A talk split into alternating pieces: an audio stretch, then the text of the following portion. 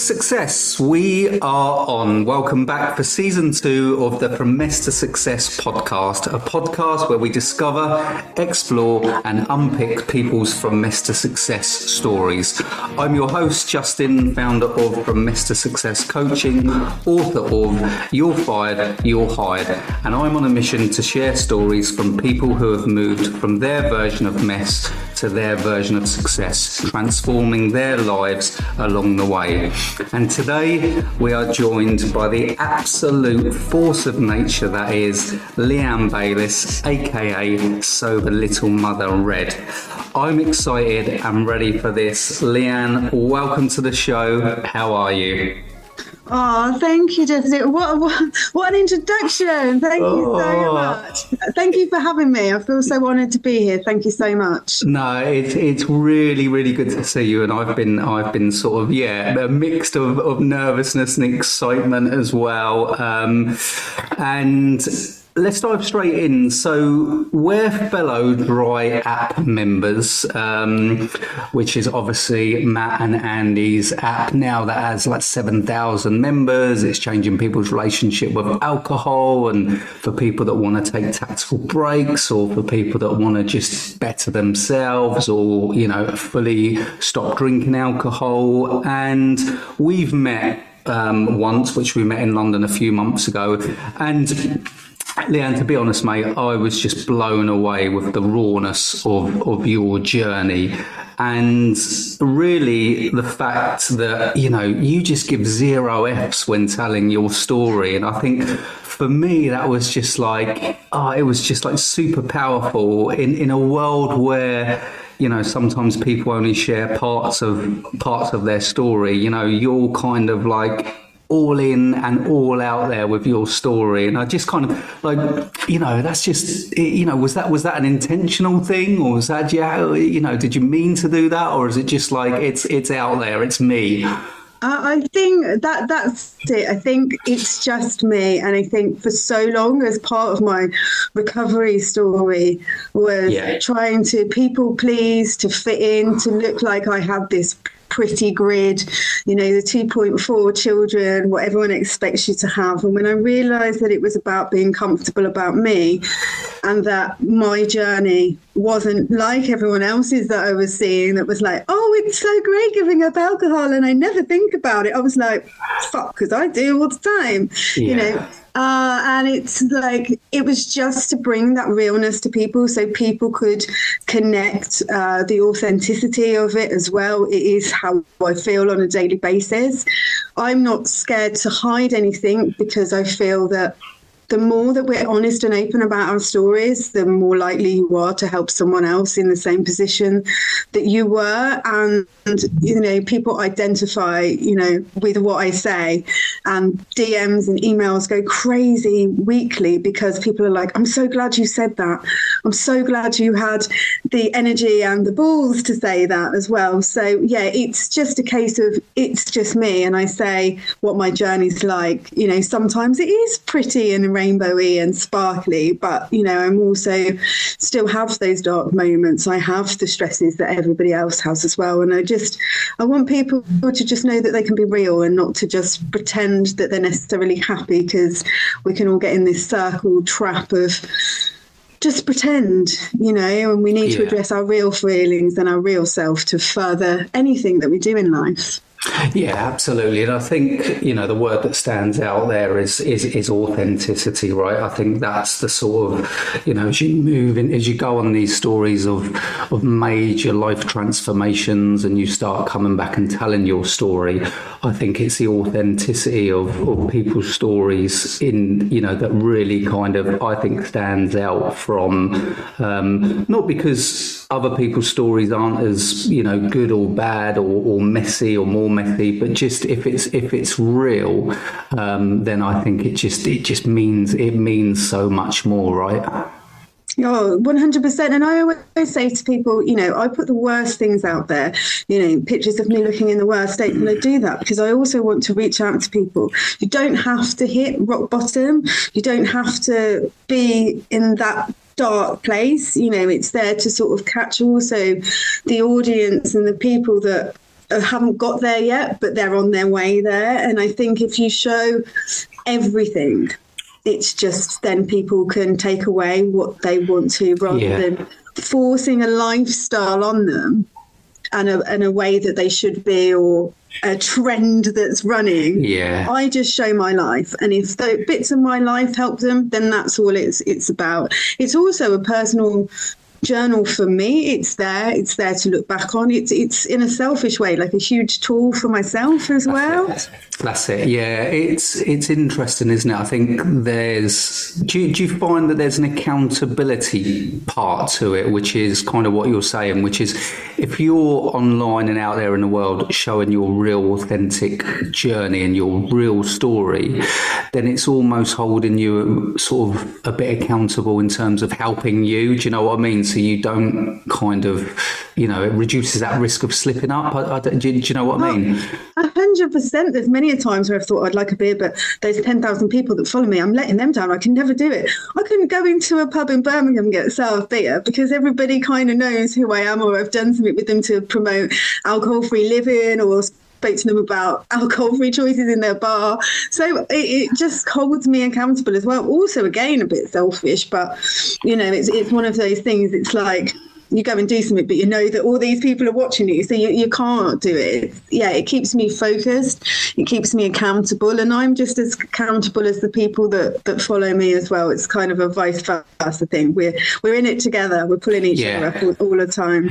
Yeah, we're in it together. And I think I had Claire, a running coach, Claire McCaskill, on the podcast recently, and she said something really interesting, which is if people invest in me, then as a coach, I invest in them. And I think it's kind of, you know, which obviously I totally get from a like coaching point of view, but I also think like even from that accountability point of view with social media, right? If people are engaging with me on my Instagram and on my socials, and then, you know, I'm going to invest back in them, which is, you know, sort of being real, telling my story. Do you know what I mean? Showing them my journey because you're giving back, you're helping people, and that's where the power is, right? That is where the power is. And my friend, Danny Bennett, he's actually 10 years sober at the end of last year. He's an amazing guy. If no one, go and check him out. Yeah. But he said to me just before Christmas, you don't get to keep what you have without giving it all away. Just that, like, it's still, every time I say it out loud, it brings tingles down my spine, and that's why I think I bare my soul, because if I give it all away, I get to keep it and nourish it, and then give some more away. It's sort of like you're topping up your own cup, but doing that beautiful gift of giving at the same time. So that's something that's so resonated with me.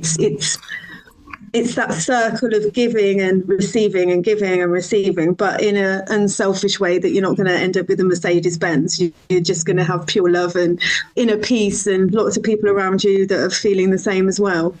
Yeah. And are you getting that through your Instagram? Because I sort of, you know, I've watched your rise on Instagram, but I've also, which has been like super, super powerful, but I've also sort of seen where sometimes you're, do you know what I mean, a little bit conflicted with it, and, you know, and you're sort of, you know, how's your Instagram story? So I love, and I'm very honest about this, I love to hate Instagram. I wouldn't be where I am today without it, but right. It does. It brings. I get a lot of flack. I get trolls. People send me pictures of alcohol or themselves doing drugs. Someone's abused my child on there, you know. Right. And I just think I have to take a step back. You know, even taking alcohol away, I'm true to my redheadedness. I'm a bit of a hothead, and I won't lie. So sometimes I think I just have to step back and just. See, you know, for instance, yesterday I was a bit conflicted with Instagram, and then this morning I woke up to a message from a lady saying that she's going to a centre today in America to go and pick up her child who was taken into care, and she's now allowed to have 50-50 custody back of the child, and that I played a huge part in her recovery and getting sober. So if I ever have a day where I think, oh, just close that account down, she said, please remember my name. Oh, it makes me well up a bit. But that was like, I stood in my kitchen at 5:30 this morning and I thought, do you know what? For all the nasty name calling or whatever, or someone tells me I look like a clown or whatever, that message, I've changed someone's life. Well, two people's lives, because I've changed her son's life as well.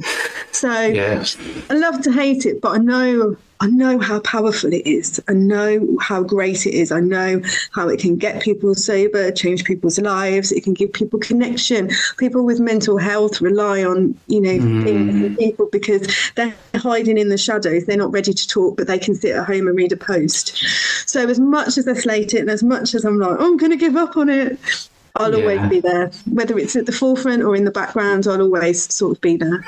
Yeah, I think, relationship, it's like I'm not an expert in social media by no means, but from in my time with it, especially over the last sort of year since I've gone fully all in, it's like a relationship, right? That relationship ebbs and flows and changes. And I think, we all have those moments where we're absolutely sort of all in, and then there's times where we feel we may need to pull back or just slow it down. But I think you're right, is that you'll always be there. And what a beautiful thing that you're able to and I don't know, I mean, not to the extent of the example you've just given with a lady in America, but I've had sort of similar sort of examples where, I've got really, really nice messages, and they always seem to come at the right time, don't they? When you like what you're saying with those, I've touch wood, I've not had trolls, but because obviously I'm sort of operating in a bit of a different sort of world. But, it kind of always feels like it comes at the right time. It's when you're about to just give up the ghost, as I would call it, that you get that little nudge to be like, no, this is why you're here. This is why you're doing it. Keep doing it. And it does. And, you can get 30,000 messages of people saying not nice things. But honestly, that message will live with me till the day I die. That moment of me in my kitchen reading that sincere message of helping those two people that I've never met. And this is the other thing. This is the most powerful tool as well, because without social media, I wouldn't know that woman in America. Yeah. I wouldn't have been able to get to her. So it's the bigger picture as well as the extended network and connections that it can bring you. Some of my best friends now I've never ever met in real life. It's madness. I know. And what's your view on when you do meet them in real life then? Because obviously my last year was a year for me of building all the online connections and through coaching and groups and networking. And then obviously I started to meet people at the back end of last year in real life, and it's kind of like, what's your take on that? Oh, I absolutely love it. I get super excited. People are always even nicer in real life as well. Yes. I always get, oh my God, you're a lot smaller than I thought you were. Always. That's a running topic. It just brings that bond to an even higher level. And because you know these people, it's that extra layer to it, that extra level of, being able to hug someone, but knowing that you've been their cheerleader for a year of their sobriety and all they're in, what size their pants are, do you know what I mean? But it is so lovely to me, and I always encourage people, if you can and you feel ready, connect with people, because there's nothing more magic in life than having these connections and our human touch. What a thing that is, to have a hug off someone that you completely respect and love. And it's just, it's a great thing, isn't it? We had a big old hug when we met, didn't we? So I know. And I just, I just, without going all woo-woo, I just felt your energy. I was like, I felt it. It's what you're saying. I felt it online because of, the power of of your message and your story and your Instagram profile and everything around you. But then when I met you, I just felt this like, I don't know, you know, like the, I don't know if I'm a bit too old, but you know, the Ready Break Man, where there's this glow around this little man. And when I was growing up, I was like, that's Leanne. There's like this little, like lovely soft glow around you and stuff. And it was beautiful. But yeah, I you know, that I agree with that power of connection and that power of human meetup. I mean, the Hyde Park walk for me, which was one of the first Dry App meetups, was really, really powerful. I was walking around Hyde Park with these two guys I'd never met before, and we were like three Greek philosophers walking around like ancient Greece 2,000 years ago. We were talking about life and talking about, you know, men's feelings and books and stuff and philosophy, whereas, you know, in a previous world, I'm in a pub with a massive sort of ego wrapped around me, the wrong Ready Break glow, talking about rubbish stuff that I can't even remember. I mean, I can't even remember one good conversation I've ever had in a pub. Do you know what I mean? It's when drinking alcohol. This is the thing. I always say to people when we meet people now in real life, you have these conversations because you really want to get to know the inner core of people. When you're still in a pub, you're normally just talking about things like whoever's annoyed you at work this week or what you've got to do for the weekend, including the food. They're not real conversations. They're not conversations of connection. I was sat in a pub the other day, only non-drinker, all my friends were drinking, not heavily, you know, we'd been for a long walk, we're all in a pub after they're having some beers, but like no one's talking. Everyone who's drinking is there, and I'm sat there sober trying to like make conversation with people, trying to like poke at their life and give me all your love back, and everyone's just sat there drinking, getting drunk, looking at their phones. There was no connection, and that's what I love about sober connection, is that you strip it back. You actually want to talk to people. You actually want to have these philosophy moments of life that you never have these conversations, I say, in the real world. You know, it's crazy, isn't it? It's madness.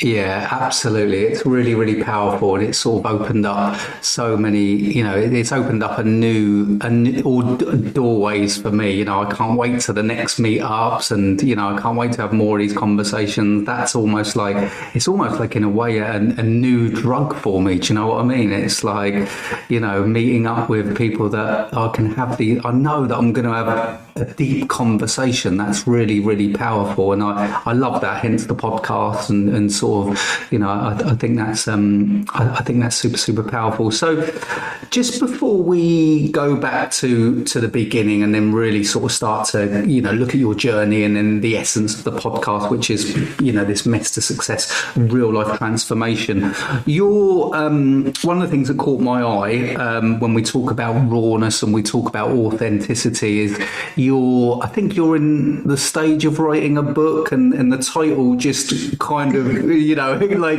I saw the title and it was another thing where I was like, I need to speak to Leanne. So I'm not, tell us where you're at. I'm not sure if I'm hoping that the title's not going to change. It was From Cocaine to Rice Cakes, right? From Cocaine to Rice Cakes. So it's finished. Yes. And it will be out at the end of February. Okay. And it is one of those self-explanatory titles. It's my journey from cocaine to rice cakes, with the reference of rice cakes being I'm now a mother, and I bloody hate rice cakes and I bloody hate cocaine now as well. So it was kind of like, I just really liked the title, and I thought, I'm so outspoken, I'm not going to conform, I'm going to just say it how it is. And the book is exactly that. It's a story upon my journey, things that I've done. It's not a self-help book for anyone thinking that I'm going to magically change your life, but what it is a book about everything I've done. Don't do anything I've done and then you'll be all right. It's sort of like a life lesson of,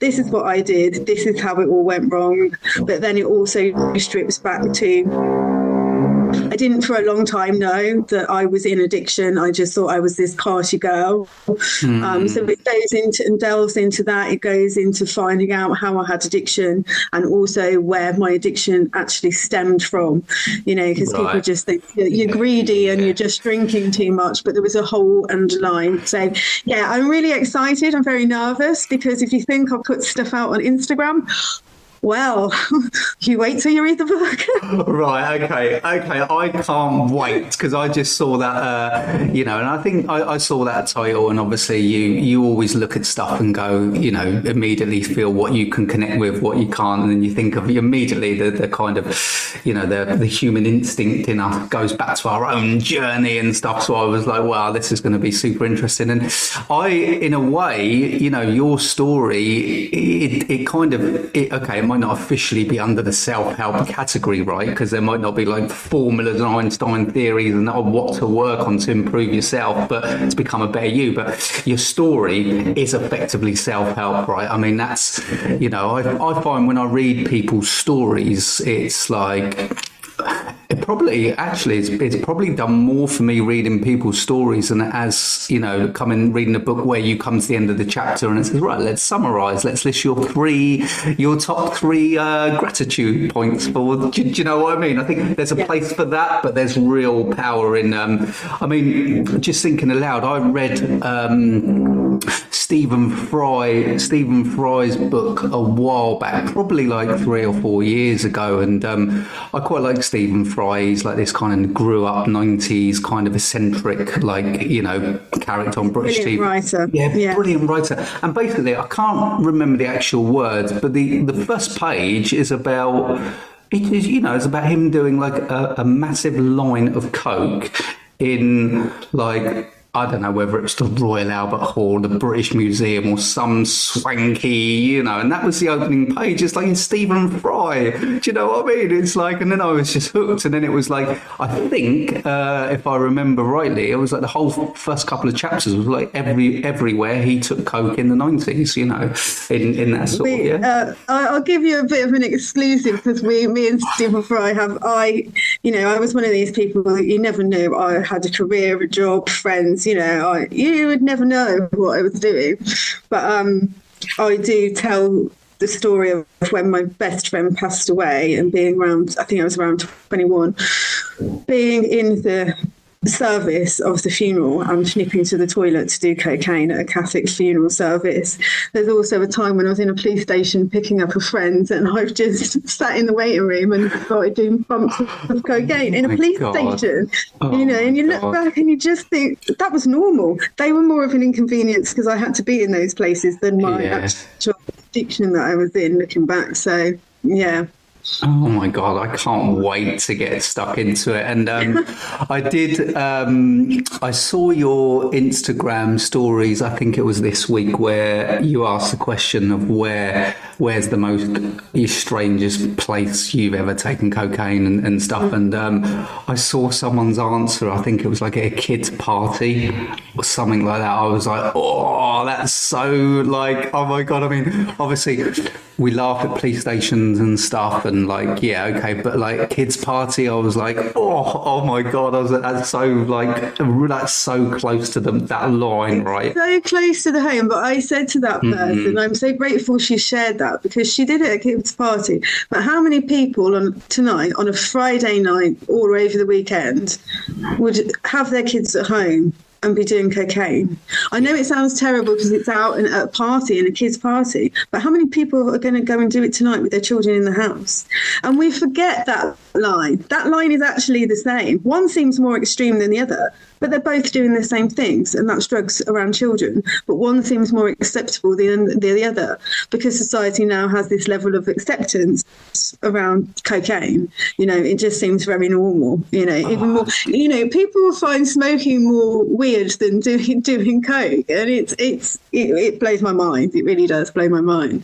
Oh my God, no, you've just completely hit the nail on the head there. It's like, you know, it's that, yeah, just, and that's what I love about you, Leanne. It's just that, you've just hit that, for me, is everything. It's that social society sort of you know, snobbery, if you want to call it, or norms, right? And you're totally right. You know, there was that whole big thing, wasn't there, years ago, which was like these over 30s and 40s, like, you know, midlife malaise sort of couples, you know, having these like, yeah, sitting indoors, doing it in their homes, you know, dinner parties and stuff. Oh, yeah, we don't go out anymore, but we do it. And you know, and you're right. What's the difference? What is the difference between, you know, doing it in a kid's party to sitting in? Yeah, there's no difference. There's no difference, but it's also how society look at and how we judge people. So, you know, we've got people sat with lots of money in their nice rich houses doing lots of cocaine, or, you know, the new thing is DMT and stuff like that. Some of them go to the toilet and smoke crack. But then we've got people that are sat on the streets in a mental health crisis trying to, yeah, you know, make themselves better with drugs, and they're the scum of the earth, you know. And again, it's the same line, but we treat them so differently. They're both breaking the law. They're both detrimentally doing harm to their bodies, but we see one as so lower class, and the class divide. And that's what's projected cocaine as well, I think, in the current situation, is this class divide where it's quite classy to do cocaine. Yeah. Madness. Absolute madness. Yeah, we could talk about that for a while. That whole sort of that whole what's socially accepted, what's normal, what's kind of classed as, oh, that's okay, but that's not, because you've got all these sort of key super powerful people at the moment, sort of, you know, and for years saying it's okay to, you know, the ayahuasca thing and the DMT thing, but then actually it's, how is that any difference through, you know, sitting behind the back of the school sheds and sort of, you know, having marijuana, right? It's the same, isn't it? The same kind of, it's illegal, or it's, you know, in whichever country or state you're in. But yeah, okay, right. Let's go back to the beginning. You know, and I don't know sort of much about, you know, your whole sort of story and stuff like that, so I'm sort of really interested in this journey. So what does the beginning look like for you in terms of, you know, where things started to you know, change for you, right? And you know, alcohol and all this becomes part of your life. So at the beginning, I'll try and condense it a little bit, but I was born and bred in Birmingham. Yeah. I was adopted into my family now. There was a lot of trauma before my adoption, a lot of trauma, a lot of sadness, a lot of stuff that I've come to have to live with and get better from. But I was adopted into the most loving, caring home. I will still say to this day, my parents spoil me. And it was wonderful. Went to a good school, had good relationship with my parents. We had good social lives. We were well looked after. We had everything we wanted. I think throughout my life, looking back now, I always had this conflict with what happened to me, why I had to be taken from my parents. There's periods of my life where nobody can tell me who was looking after me for that period of time. And, you know, things like, well, what did I like to do? What did I do when I was this old? And you know, there aren't those pictures. There aren't names of people that looked after me. And I think I had a massive conflict with my biological parents as well for putting me in the situation that they did also. I always felt a bit lost. I always felt odd. I don't know how to really explain that. I just felt like I didn't fit in anywhere, even though I was kind of told that I did. I had friends. I just felt very different. When I then hit my teens, I wanted to fit in, so I hit alcohol. You know, wherever there was a party when I was 13, I'd try and get someone to get me booze, and things just started like that. And the partying got more as I got slightly older. I went to college. I then discovered drugs. You know, it was sort of the natural progression, as most people would do. I then became a ballet dancer. I then had my career took away from me because I was injured. Again, I felt very lost. Everything had gone. So again, just turning to use of alcohol, use of drugs,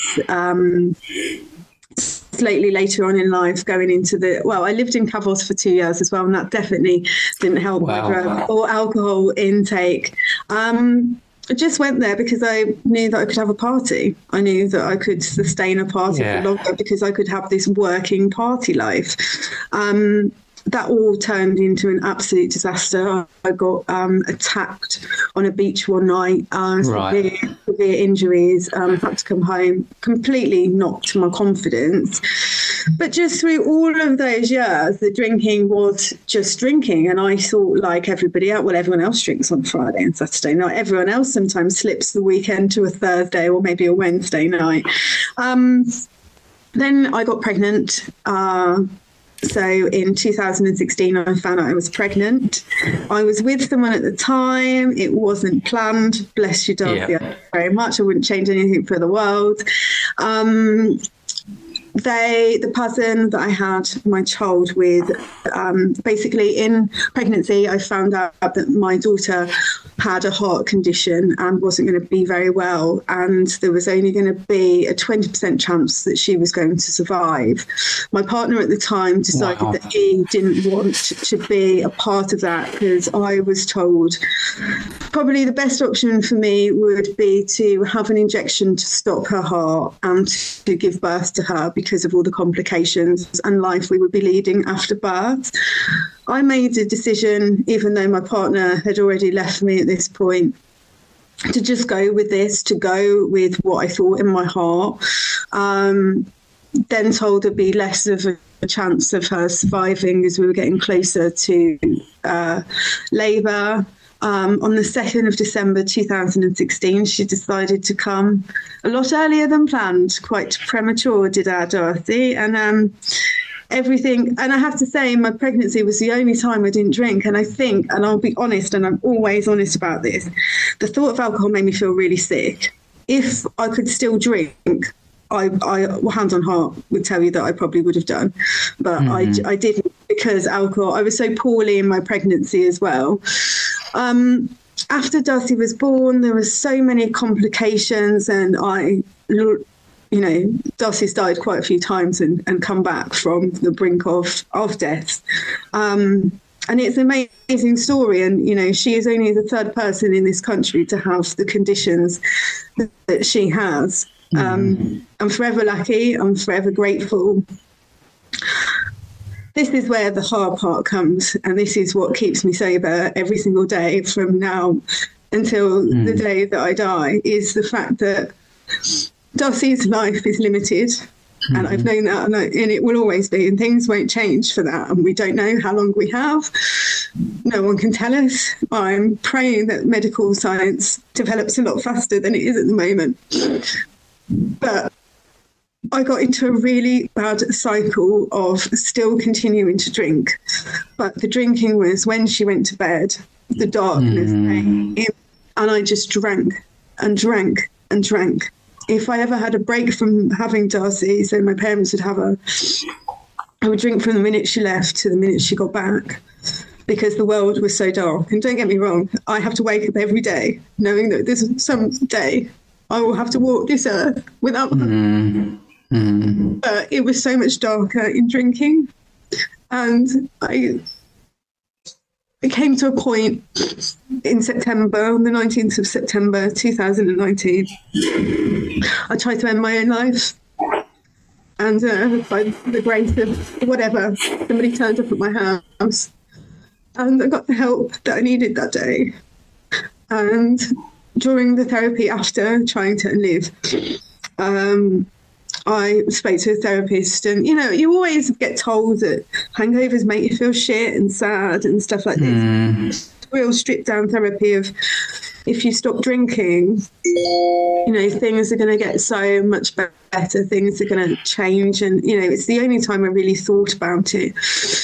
From that moment, I, you know, cut down my intake. I was on lots of prescription drugs. I was like a bloody zombie, you know, not to feel feelings, or, you know, I was on watch. There was just always people around because people thought I was going to do it again, or, you know, it was just, I just remember it being this time of just there's like me in the middle, and a bit like the Tasmanian devil with the stand going round, but I'm just the one in the middle, not knowing what's going on, going.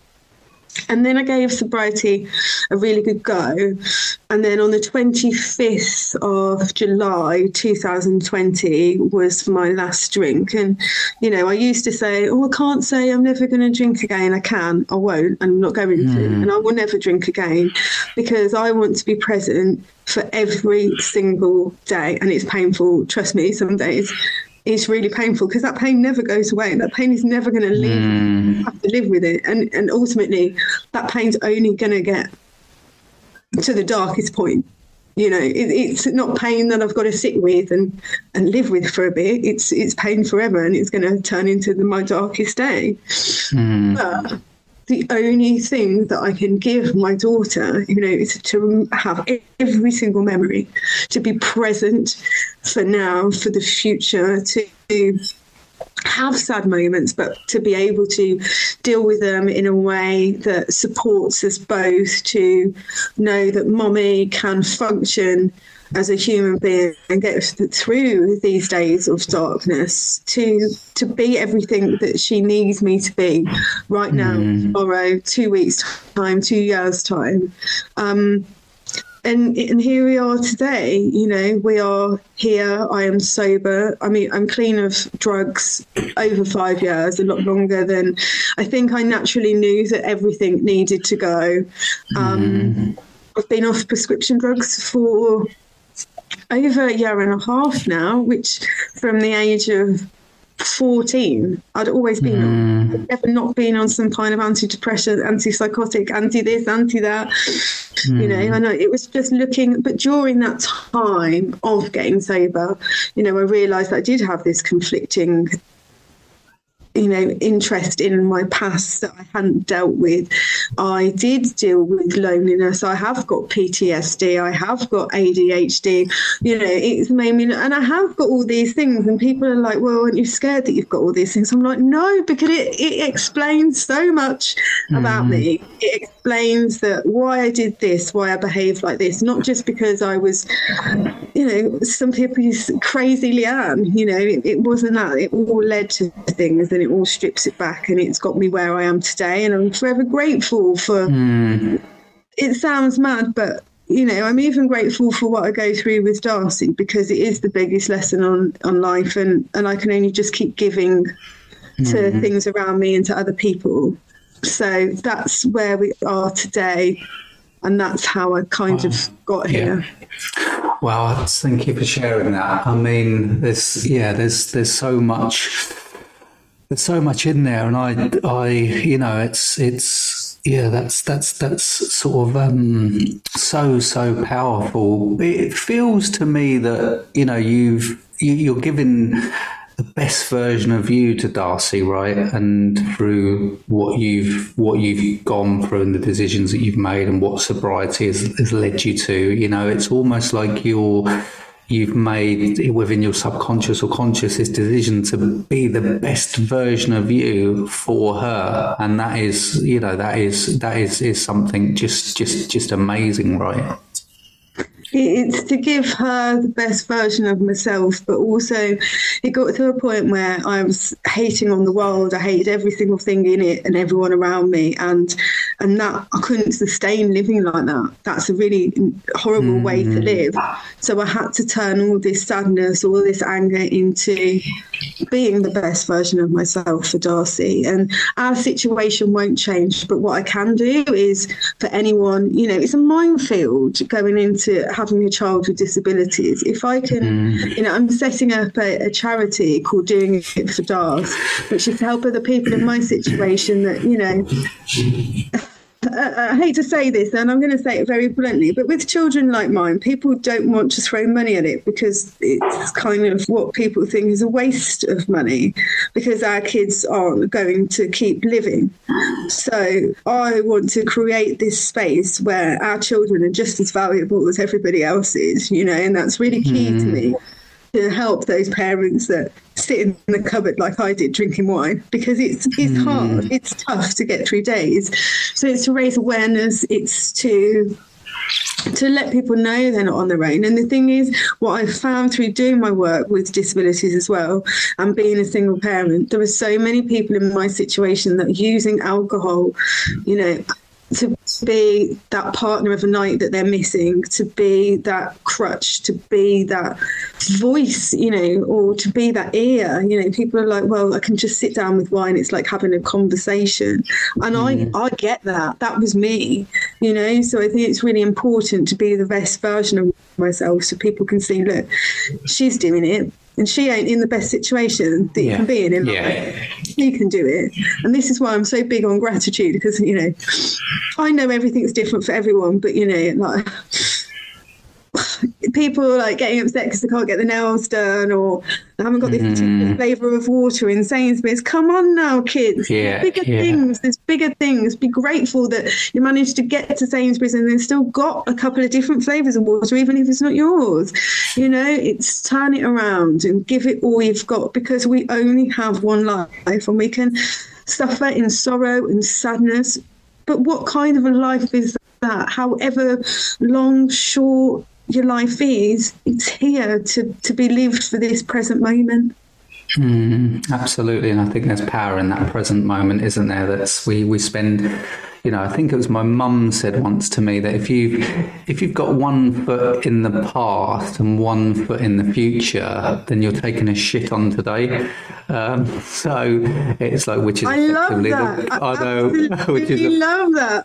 I know, and it's just something that's always sort of stayed with me. And I think there's obviously so much power in that being, you know, that present and that now. And we do, you know, we're all guilty of spending so much time in that past and then obsessively worrying about the future. So in terms of like just unpicking that kind of, you know, timeline a bit, pre-Darcy was there, you know, your relationship with alcohol and sort of the partying, and was there a problem pre, or did you look back and say, yes, there was, you know, there was I mean, I went into, even when I got into recovery, I still didn't think I had a problem.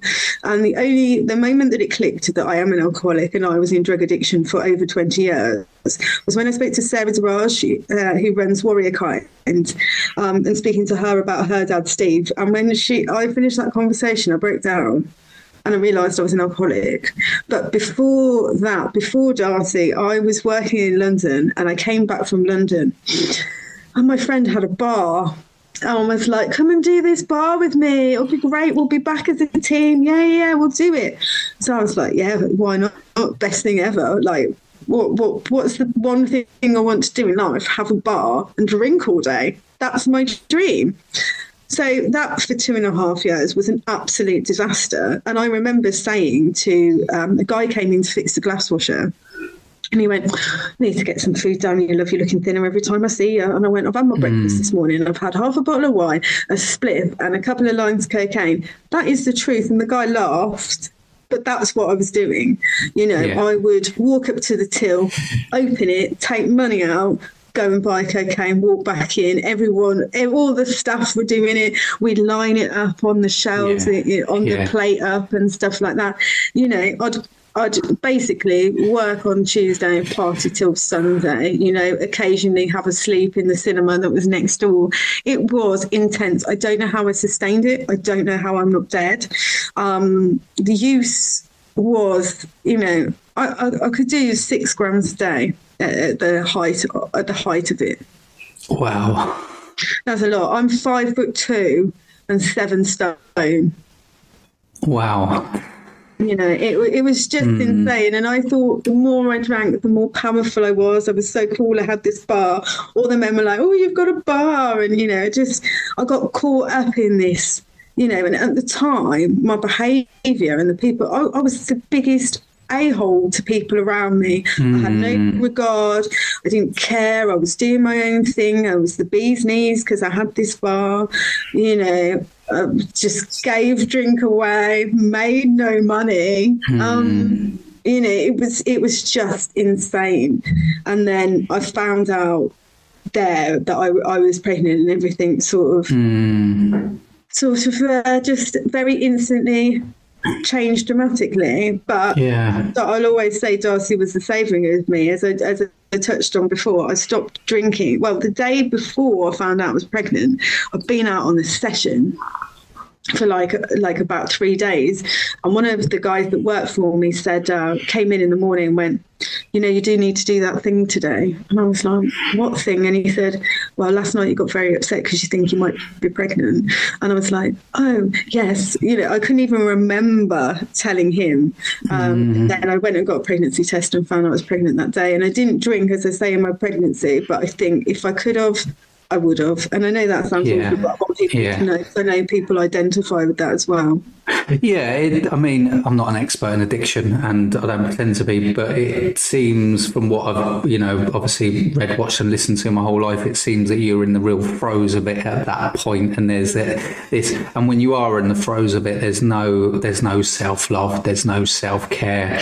It's there's a level of this, like, you know, what I read and stuff is this extreme selfishness, and everything's about just chasing what you can get your hands on, and you, and it almost feels like, you're right, and you've said it, is Darcy then becomes the turning point, and then, you know, it's something in your subconscious maybe is like stops you from, you know, sort of drinking whilst you're pregnant, and then that leads, but then obviously you mentioned this 19th of September date, you go into this and around that dark place around, you know, when you're putting Darcy to bed, and you're, you know, it seems like then it comes the sort of, it goes to another level of it dips to another level. So what had happened is, before Darcy, I was drinking a lot. I had Darcy and we were in hospital for like 9 months continually as soon as she was born. Right. So my opportunities to drink were limited, but I will say this, there's a pub opposite Birmingham Children's Hospital called the Jekyll and Hyde, and if someone used to visit, I used to run over, nick off a bottle of wine and come back, and I could do that in half an hour to an hour. So I was still slowly feeding my addiction while I was in there, and still feeding that need to do it. And then when I came out of hospital with Darcy, I feel like subconsciously I was trying, and I knew there was all these issues and I couldn't sustain this. Then I did start seeing someone, and that all ended very badly, and I felt like I was alone and back to square one, and this, that and the other, and the drinking just excelled because I'd been drinking with him, I'd been using with him, and it just got dark. And I just remember I don't think he'd listen to this, but I don't want him to feel the blame for this, but one terrible argument, him leaving the house, me very drunk, led to feeling like I didn't want to be here anymore. But I'm not blaming that person. It's just it just tipped me over. It was like the domino effect of everything. I couldn't be left again. I'd just been left with a baby. My parents left me. You know, I've been left again. I'm in this situation again. You know, and so even though drinking has stopped and started towards the end, it just escalated to the point of no return on this day.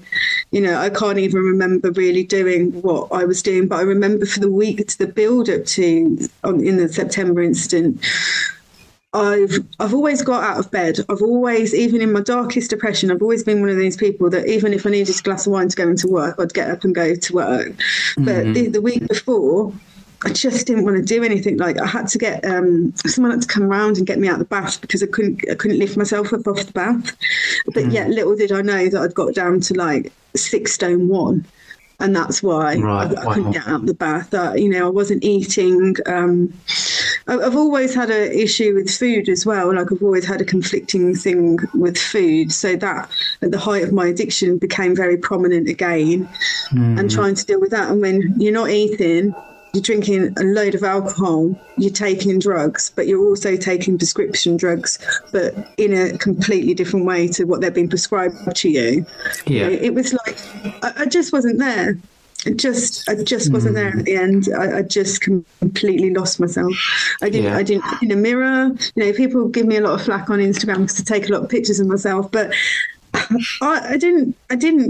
You know, I didn't look in a mirror or anything like that. I actually posted a video yesterday of an old phone that I found, and the pictures on there just Oh, it's so painful. Yeah. I saw them, and you could feel the pain. You could feel it from a sort of subconscious like level. You can feel the pain. So this bottom moment then of around that September where it's just so dark. What's the trajectory then from there to this July 25th? You know, and is that the sort of the climb, the recovery, the journey to, you know, to today really? Is that where it sort of starts?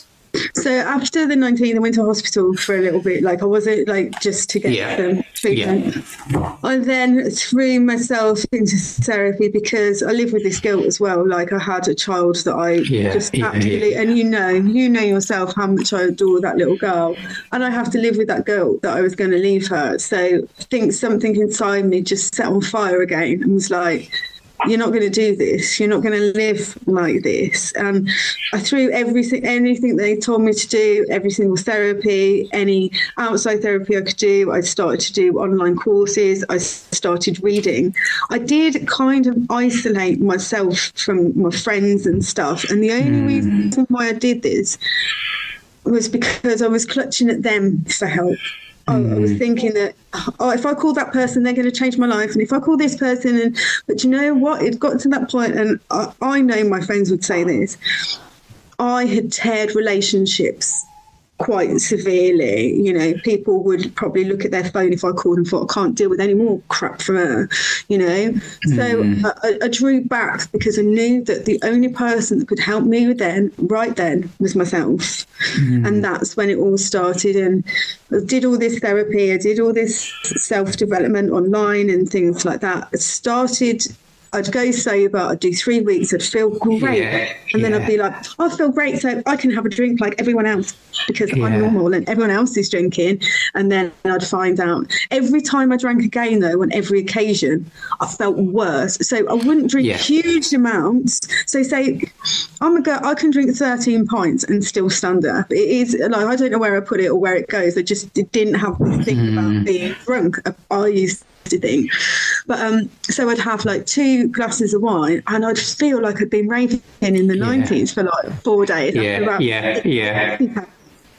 and then the last time I actually had a drink, I had a glass of wine, I had a couple of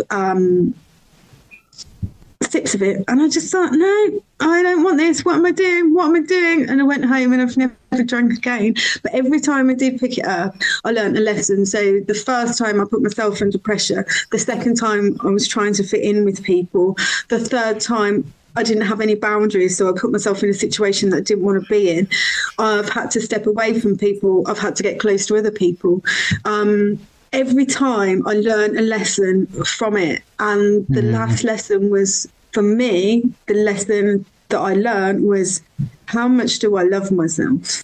Not how much do I love Darcy or the life that we live in or anything like that. How much do I love myself? Because everything else stems from that. How much I love myself then stems to how much I love Darcy, what I project from my life. And all these things around me. And that was the last lesson was, oh my God, I have to love myself to do any of the things around me, to stay sober, to be a mother, to get up and go to work. I've got to love myself. And I can honestly say, and it's a sad thing to say, but I was 37 when I got sober. For all those years, I'd never known self-love. But it was the biggest lesson I gave myself in the end.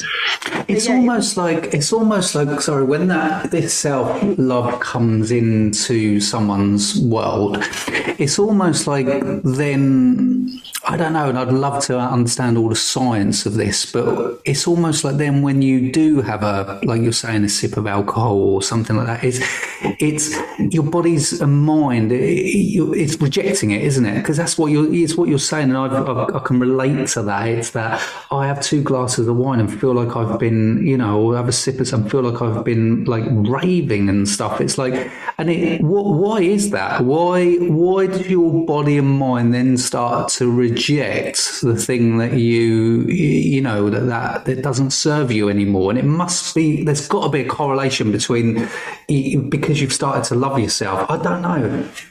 I think it's a part of starting to love yourself. And I think your brain is so clever in the functionality of understanding things that it starts to recognize your behaviors and starts to think, oh, are they going, well, this is what I feel. I think that my body goes, don't you ever do that to me again. Don't you ever do that. But as you also go along your sober journey, you're stripping back the fact that actually, I really like sleeping. Now, I used to stay awake for a long time because of the amount of coke I used to bash. And now my body just, if I don't get enough sleep, I'm not a nice person, you know. But you recognise these things. You recognise that actually, do I drink to get connection with people? Is drinking fun? I learned this, you know, probably last year, well into sobriety. Actually, drinking was no fun for me. And I'm saying that for me. If I look back, and every time I drank, it wasn't fun. I was just doing it because it was a necessity or something that I had to do. I didn't do it to have fun because I have fun without alcohol. Mm-hmm. Did I make connections? No, I just used to swipe right or whatever on Tinder. People at my front door of a night. That's not connections. Yeah. You know, and I think your body understands the fact that actually, I quite like my nice life where everything's in a peace and calm. I get enough sleep. I eat vegetables. I'm happy. Yeah. This person is in a dread of this person that drinks, has hangovers, doesn't nourish their body, doesn't think about themselves. And again, that is self-love. And I'm a big, I bang on about self-love all the time because it is everything. It's just everything. You've got to start with you. It's like when you get sober, you can't do it for your mother, your brother, your sister, your boss, anyone else. You can't. Like I used to think, oh, I'm going to do it for Darcy, and put baby pictures of her on fag packets to give up smoking. Do you know what I mean? That didn't help. It's when I said to myself, I'm going to stop because I'm going to do it for me. It's the only time it stuck. It's the only time. And that sounds ultimately very selfish, but I want people to know it's true. You can't do it when you're not ready, and you have to do it for yourself and no one else. Yeah, and it's. I think it's not selfish because you're becoming the best version of you. Then everyone benefits, right? And that's the thing. It's you. I've been saying something recently, but more from like a self-development world is when you win, everyone wins. And my point to that is, everyone in your life benefits when you're winning. No one benefits when you're losing. So in all walks, in whatever you're doing in life, whether it's career change, changing bad habits, changing lifestyle behaviours, ultimately you've got to do it for you, and then everybody reaps the reward. It's if you're carrying out your life with just people pleasing, doing things for others because you feel, then you're going down the wrong path, right? You just end up in this absolute, and I think this is what I was in, this mad resentment. My life's terrible. Everyone else has got a better life. Oh, yeah. And you just feel this anger, this inability of rage sometimes, and resentment against everything. But it's when you become to accept, and it's also because we overlook what we have. We're very good at saying we don't have this. I want this.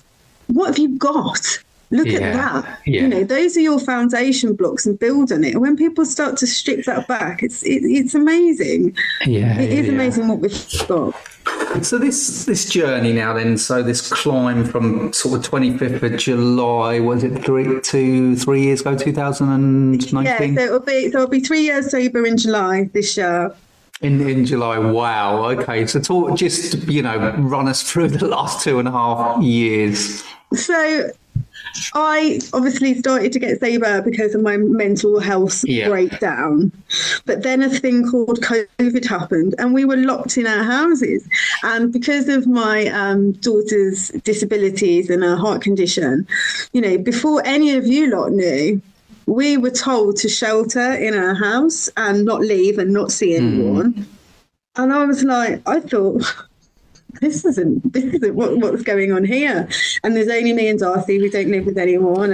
And I've got old elder parents. And then I thought, oh, this is great. This is a good opportunity to have to do nothing in life and just get away with drinking. And I literally said to myself, you're going to drink yourself to death in this lockdown. So I had a great excuse, and I would always think that this is brilliant, that because I was in lockdown, I didn't have to sort of say to people I wasn't drinking or go out and be in social situations, because there were no social situations to be in. I didn't find any sober community because I didn't know it existed for about 6 to 7 months in my into my recovery. I just kind of started posting stuff about, I've gone sober, you know, and this. And then a few people started to pop up and I started to have a few conversations. And then I met people like Sober Dave, Matt Ping, Andy Ramage, you know, and it went on and the group got bigger and bigger. And then, you know, friends across the pond like Brad from Sober Motivation, Jersey Mike. And it became this collective thing of, oh, actually, we're an army of people talking about our recovery. And it just built from there. I've done sober events. I do online groups. I do online courses. I've gone back to uni. I've done a course of Andy Ramage's training as the coach. I go into schools and counsel them in disability rights. I'm going to the Houses of Parliament to give a speech on disabilities and people in active recovery. I fight for people in care, in the care system in the UK. It all started from there, and now I'm on this mad journey doing all these things, and I would like to be two people because there's not enough of me to go around. But it was the catalyst, and what springboarded me was I got sober in my house, and I do think for me, I probably would have gone in and out with sobriety a bit longer if I've been going into social situations, because I'm not very good at saying no and I didn't have those boundaries. But also, as soon as I hit the ground running with the sober community and did things like go on a boat on the Thames and meet all these wonderful people, me and Abby Felton, she's my babe, like we're really good friends, and I met all these people that were just the same as me. Well, not just the same, because we've all got different stories. And then it just went mad, you know, podcasts, TV appearances, a book, another one, written a script. It's just insane. And it's all from sobriety, and I'll be forever blessed by it. And there's no return for me. I don't see any other. This is it. Sobriety. You know, looking back about 4 years ago, I would have looked at myself and gone, "What's she on about? What an idiot! What is she on about? This sober life? How boring!" Blah blah blah. If you didn't drink and you're in the pub, I was the one that would sober shame you. I was that person. And now I just can't see anything different. It's never going to be different, apart from just the level of gratitude and what comes to me. It is going to be different because I'm not creating this whirlwind of hell that I did in my drinking days. I'm creating this beautiful life, this structure that I live by, that I work for, and that I'm always going to give away to keep giving back to what you gave me. And I can feel your passion. I mean, you've just literally talked in that last couple of minutes about the new you. You're literally glowing, mate. You're just lighting up with what you've achieved and where it's all going and where is it going? Is there a game plan, or is it now I just wake up every day, I'm grateful, I'm just like whatever? I'm grateful for every day. There is a bit too much going on at the moment, so I need to calm myself down, but what is coming is the book's coming out. I'm going to qualify to be a coach, so hopefully helping people in similar situations to mine, or people that can just identify with bits of my life. Going to heavily go down helping children in disabilities as well. Also, there's going to be a podcast because everyone keeps asking me for the podcast. There is another book written and ready to go, and then also something super exciting, which I'm so excited for this year, is that me and Darcy got the opportunity to write a children's book together. Wow. So that will be that's so lovely, and it's on a really specific topic that hopefully will help lots of little human beings, but also lots of big human beings understand the journey of disabilities, because we're not all the same. And it's to raise awareness and hopefully build on that. I was also supposed to be doing the marathon this year, But unfortunately, I've had to pull out because I tore a tendon.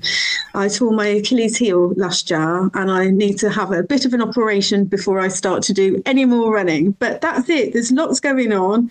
I'm sure there's more going on. Also, Instagram takes me a long time. For anyone listening, it's not just an easy thing. I put a lot of work and effort into it. But yeah, it's all going mad. I'm trying to get on TikTok as well, but I don't really understand it. I think I'm a bit too old, Justin. Yeah, that's the I call TikTok the final frontier, right? Yeah, once you step into that world, it's the point of no return. I mean, what you're achieving and what's coming up sounds absolutely amazing. Lots of stuff with Dry. I forgot about that. Lots of stuff with Dry. Dry as well, as if I forgot those guys. Yeah. So just spreading sober love, happiness, goodness, getting to know people that we are not of this society anymore where you have to suffer in silence. You know, strangers that you never even spoke to before, we care, we're going to help you, we're going to do something, we're going to reach out our hands, we're going to grab yours, and we're going to pull you up. Because this thing that I love so much about the sober community, it's not doggy or dog world, it's all right, mate, want to come on the road with me? All right, mate, want to come on here with me? Yeah. Want to hold hands and pull each other forward. Yeah. It's magic. It's magic.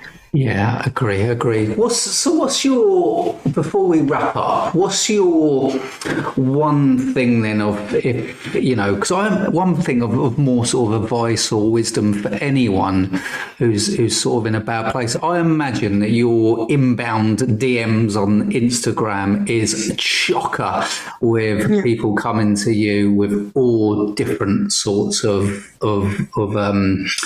questions and you know, obviously, because there's obviously a number of elements to all this, isn't, to your journey. There's obviously Darcy, there's motherhood, there's sobriety, there's addiction, there's so much going in there. It's not one thing. So what's your kind of, for anyone who's listening who's like, I'm just not in a good place, where does it start? What can you say?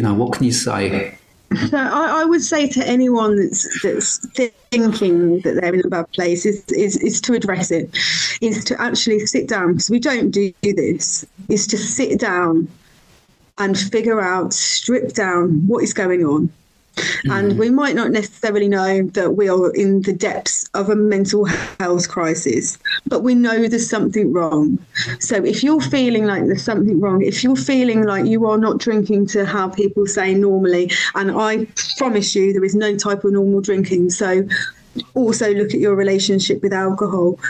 But whatever it is, speak to someone, speak to a professional, drop a DM to someone on Instagram, speak to your best mate, go round your mum and dad's house, speak to someone, because that's where it all starts. And I would like to say, you know, the responses that I've had to my personal journey, where I think people are going to judge me, berate me, make fun of me, hate me, be ashamed of me. You know, for instance, one of Darcy's teachers came up to me in the school playground and put her hands on my hand and went, "I've listened to your Sober Dave podcast." And my heart sank. I felt sick. I literally thought, oh my God, have they all been in the staff room talking about this? She went, "I commend you. I think it's absolutely wonderful. What a ray of light you are, what you've brought. You know, what you think people are going to think isn't necessarily. People are going to think that you're brave, you're courageous, that you're wanting to change. People might not necessarily know that you're struggling. And because you've told them, they can help you. They can support you." Just be honest with yourself. Start having conversations. If you don't know what, if you know there's something wrong, but you're not sure what it is, you're just in this very dark place, seek some kind of professional help to get the ball rolling. If you know what the problem is, address it. Don't hide it. It's not going to go away tomorrow. It's not going to go away next week. There's no great time to get sober. I promise you, there's not. It's never going to be a best day to get sober. That day is never going to be better than that one. It's just a case of doing it. So across all aspects about getting help, getting sober, starting your journey, being in a better health place mentally, is just do it. Just start. That's my one bit of advice I'd give. Yeah, it's just start, isn't it? It's just taking that first step. It's that first step that leads. What's the proverb? It's that first step that leads to 1,000 steps or something like that. Leanne, I was in awe of you before this show. I'm now completely in awe of you. Thank you so much for coming on and sharing your journey. It's beyond powerful, and I just, you know, I'm just hoping that, you know, like the lady in America who's reached out to you and you've impacted her life.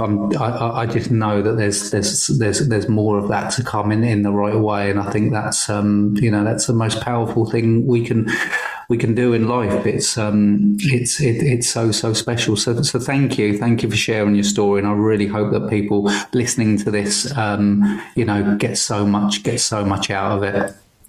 Oh, no, thank you so much for having me, and thank you for allowing me the space to share my story. Yeah. Thank you for being part of my world as well. I'm so humbly grateful for you to be in it, and I can't wait for our future as well, of things that we're going to do together. So thank you, and thanks to everyone that's took the time to listen today, and please share and spread the message, because that's the only way we can help others. Yeah, great stuff, Leanne. And people can find you obviously on Instagram. Sober Little Mother Red, or I've got a website as well, which is soberlittlemotherred.com. I won't give you my TikToks because I make them off. So not yet. Okay. All right. Thank you, Leanne. You take care. All right. Bye now. Take great care. Thank you.